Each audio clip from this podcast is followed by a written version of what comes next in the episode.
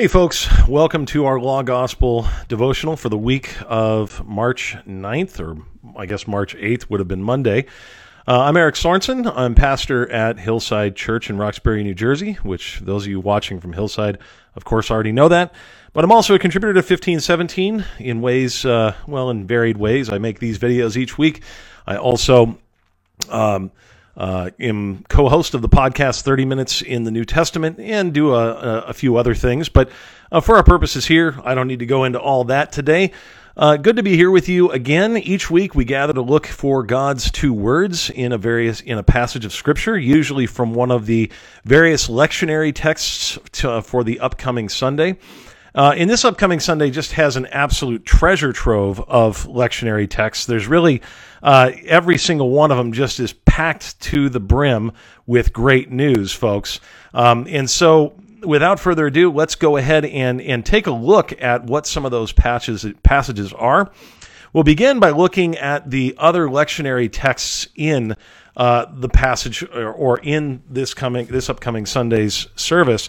Uh, first of all, the gospel text for the fourth Sunday of Lent is probably the most famous passage in all of the Bible, or certainly one of them, and that's John 3:14 through 21.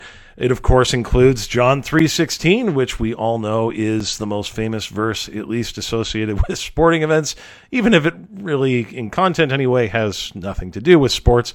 But nevertheless, that's it's one of the few verses that everyone in the culture has heard and knows about, and of course, it includes those wonderful words for God so loved the world that he gave his only begotten son that whoever believes in him shall not perish but have everlasting life. Well, then we move to the Old Testament passage, and the Old Testament passage is from the book of Numbers. Now, if you've read the book of Numbers, then you're probably saying, is there anything that actually can, anything good that can come out of the book of Numbers? Much like Nathaniel speaking to Philip about Nazareth. But of course, there actually is. There's numerous prophecies about uh, Jesus in the book of Numbers, and even the genealogies that might seem boring at times to you actually do contain some really important historical details. But we'll set that aside for now. In this passage, of course, what we're shown again and again and again is true to form is the Israelites are grumbling and complaining, and therefore they're accusing Moses and by extension God of bringing them out of Egypt into the wilderness for the purpose of starving and killing them. This is not an unusual complaint, and they're really whining hard ab- about it. And so God decides to show them, well, that things can be a lot worse and he sends some uh, what are called fiery serpents in the text, but really it's like snakes that have quite a bite that can actually do damage. And these snakes start to kill people. And so the people, what do they do again? They realize, oh yeah, I guess it wasn't so bad. And they repent and they ask for Moses to intercede on their behalf. And Moses does that very thing and um, and they are spared. And the way they're spared is by looking to a bronze serpent that has been lifted up. And if even if they're bitten, if they look to that bronze serpent, then they will be saved. Well, Jesus in John 3, right before he gives the famous verse I just uh, recited, actually says that that whole event was meant to point to him because he says, just as the bronze serpent was lifted up, I'll be lifted up. And by implication, if you look to me on the cross, you will be saved eternally. And then the psalm again recounts the love of God and his steadfast love that led the people of Israel through the wilderness, which again, the psalms are sort of filled with hindsight being 2020. Uh, you you don't have it's nearly as much grumbling by the time you get to the Psalms, but you have people reveling in God's mercy that got them through their time in the wilderness. And so that's the that those are the surrounding texts for this weekend, but we're going to be looking at the epistle text. And the epistle text for this weekend is quite possibly the clearest law and gospel text in all of scripture. Yes, indeed, that means we're looking at Ephesians chapter 2 verses 1 through 10. Now, some of you are going to hear that passage, you're going to be familiar with it, and you're saying, okay, you're cheating. I mean, come on, this is the most obvious law gospel text ever. How can you pull that one out? Listen, I didn't make the lectionary text. I didn't pick them out. It just so happens to be the one for this Sunday, and I'm going to gladly talk about it because it really is very, very abundantly clear. So, first of all, the words of the epistle text in Ephesians 2 begin with, and you were dead. In other news, or in other words, we're starting with the bad news first. It reads like this And you were dead in the trespasses and sins in which you once walked, following the course of this world, following the prince of the power of the air, the spirit that is now at work in the sons of disobedience, among whom we all once lived in the passions of our flesh, carrying out the desires of the body and the mind, and were by nature children of wrath, like the rest of mankind. Well, tell me how you really feel, Paul. Please don't hide anything. You know, if there's one thing that's abundantly clear about Paul is that he really doesn't hide anything. I mean, if you want to hear him get as blunt as possible, you can look to passages like this or Romans 1, 2, and 3, where in describing the condition of humanity due to the fall into sin, he doesn't pull any punches. I mean, there's there's no wishy-washy, there's no softening it up. He just says it like it is. I mean, let's dig in a little bit more to this law on blast passage. He says by nature, we are dead in trespasses and sins. Spiritually, it's as if we're dead. We are followers of the devil, the prince of the power of the air. It's it, the devil is called in this passage by nature. And thus, we are driven by our passions. That is what the natural human being does due to the fall into sin. And then, and so it makes all the sense in the world that we are by nature children of wrath. That is the condition of fallen humanity apart from Christ. Paul is abundantly clear about that, and this isn't the only passage. Again, this is what the declaration of the law's verdict is. The law looks at humanity, sees no one perfect, and sees only rebels or only people trying to live independent of God and declares everyone guilty. By nature, children of wrath. But of course, that's not the end of the passage. Thank God it's not the end of the passage, or else we'd be we'd have every reason in the world to be filled with despair. But no, the passage goes on to give two incredibly powerful words right after that diagnosis, and those words are but God. After all of the listing that Paul gives of our condition naturally because of our sin, the very next words are, but God being rich in mercy because of the great love with which he loved us, even when we were dead in our trespasses, made us alive together with Christ. By grace you have been saved. Notice the language, not after we had ceased being dead in our trespasses. But when we were dead in our trespasses, God, in great love, made us alive together with Christ. By grace you have been saved. Because of the riches of his mercy, because of his great love, because of his grace, he has made us alive. That's the point. The words right after that might even sound confusing at first, but they're actually words of incredible comfort.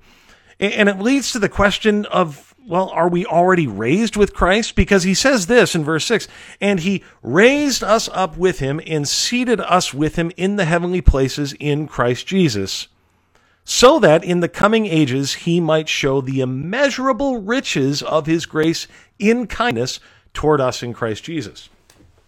Now let's take that apart just a little bit. What what does that mean that we've already been raised, that we already are seated with him? How can that be? I mean, I'm here. I'm in my office in New Jersey. I am not in heaven. I have abundant reminders all the time that I have not re- reached that paradise yet. So what does he mean? Well, I think what he means when he says seated is he's really talking about a, a position or a status. Basically, what he's saying is because you have been saved by, by Christ, on account of Christ, there's no more work to be done in regard to your salvation. You're seated with him. You're resting in him, is the idea. There's nothing else left for you to do. Christ has accomplished it all. When he said it is finished on the cross, he actually means it. He's done it all. And why did he do it? Verse 7 says it clearly. Let me go back there again. Verse 7 says, So that in the coming ages he might show the immeasurable riches of his grace in kindness toward us in Christ Jesus. Translation, he does it because he wants us to know and to see for the rest of eternity just how incredibly gracious he is and to glory in it. To glory in the fact that he could save a sinner like me. Which, for, folks, I got to say, I think we just get a tiny glimpse into it here because those of us who are Christians, we know that we are sinners, that we've fallen short. But we're still prone to rationalizing. We're still prone to excusing. We're still prone to thinking that we can get somewhat close to fulfilling the law or at least be a good person. Not even recognizing, no, how much God had to do in order to save us. Not recognizing totally how much grace it actually took. Well, the reason he saved us is because he wants to show us that for the rest of our lives into eternity. It, it, reminds me a little bit of you know when Willy Wonka turns over the chocolate factory to uh, to Charlie at the end of that movie, and I'm sure most of you have seen it. After going through much testing and much trial and much difficulty, and frankly, most of the kids being shown to be brats, uh, Charlie is is seen to pass the test, so to speak, by Willy Wonka, and freely out of Willy Wonka's grace, he doesn't need to give anything to Charlie. He gives the entire chocolate factory to this kid. It's all his. The chocolate factory is yours.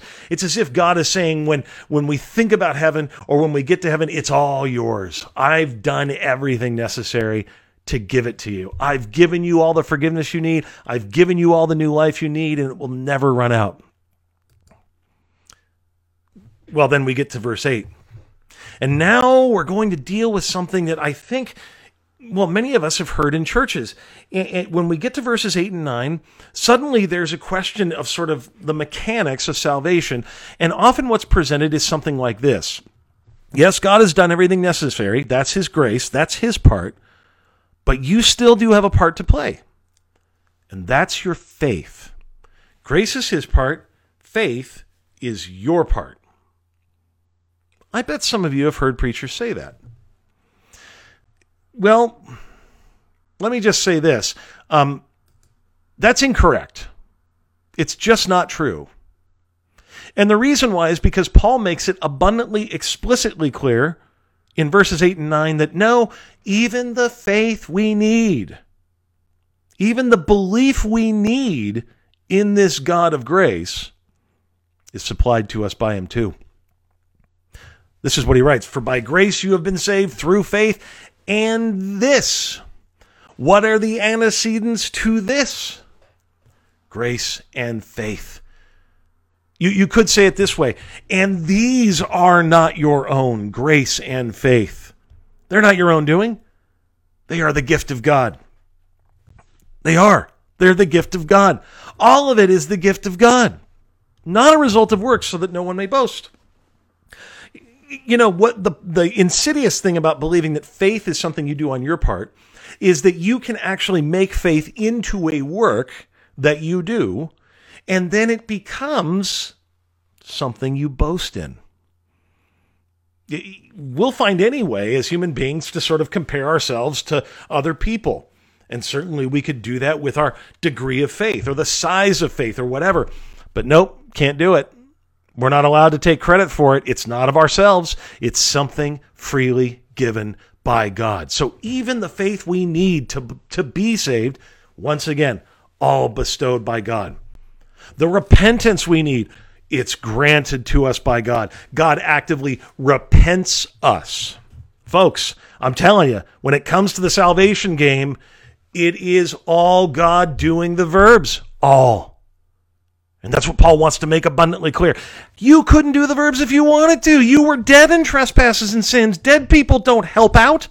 Dead people don't contribute. They're dead. They can't do anything. No, if we're going to be made alive, God's got to do all the things, and He does all the things in this passage through Jesus Christ our Lord. So, the remaining question we have here is if our salvation is so secure, then why is it we're still here? Well, Paul concludes the passage in verse 10 with the answer to that question. Quote, For we are his workmanship created in Christ Jesus for good works, which God prepared beforehand that we should walk in them. Yes, it is true the reason that we're still here and we haven't just been beamed up to heaven is because there's good things that we're called to do. But once again, notice who's doing the verbs. God prepared beforehand the works for us to walk in. Yeah, it's true. I, can't help but think about the, the presentation of Christians often being unconscious of the works they do when they stand before God. Uh, consider the story in Matthew chapter 25 of the sheep and the goats. There you have those who are saved called the sheep and those who are condemned called the goats.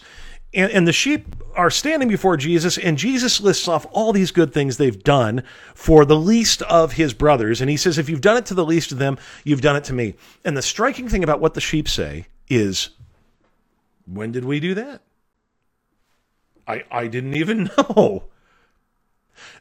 Suggesting that, that the sheep had good works being done through them even though they may have been totally unaware of it. They weren't even aware of how God was using them. And yet, interestingly enough, the goats, when they're told that they didn't do the works, say precisely the opposite. When didn't we do that? You see the contrast? They were depending on their works and they thought they had enough. But the sheep, who had no hope in their works at all and no knowledge of their works at all, well, it turns out they were the ones justified and they were the ones that God was actually working through. Folks, He is going to accomplish good works through you, whether you're conscious of it or not, whether it's even in spite of you or not. Yes, He's prepared it beforehand. It's part of His plan for you, and He will do it. It reminds me a little bit of something I've seen quite a bit, probably too much in my life as I've traveled too many times in airports. But for those of you who have been in airports, you know what this scene is. You know, the, the people mover things, you know, the things that you can stand on to give you a little break from carrying around your heavy luggage. You can just stand, and what it does is it moves you from point A to point B. Now, you can walk on there. There's the side where you can walk and it's fine. It's good to. I mean, I I typically will do both. I might stand for a little bit and then I'll move over to the other side and I'll walk. But the point is, the conveyor belt is doing the it's doing the bulk of the work. It's doing the work. It's getting you from point A to point B. God is similar. God is doing the same thing. He's saying here, He's prepared good works for us to walk in them. He is the one doing the verbs through us.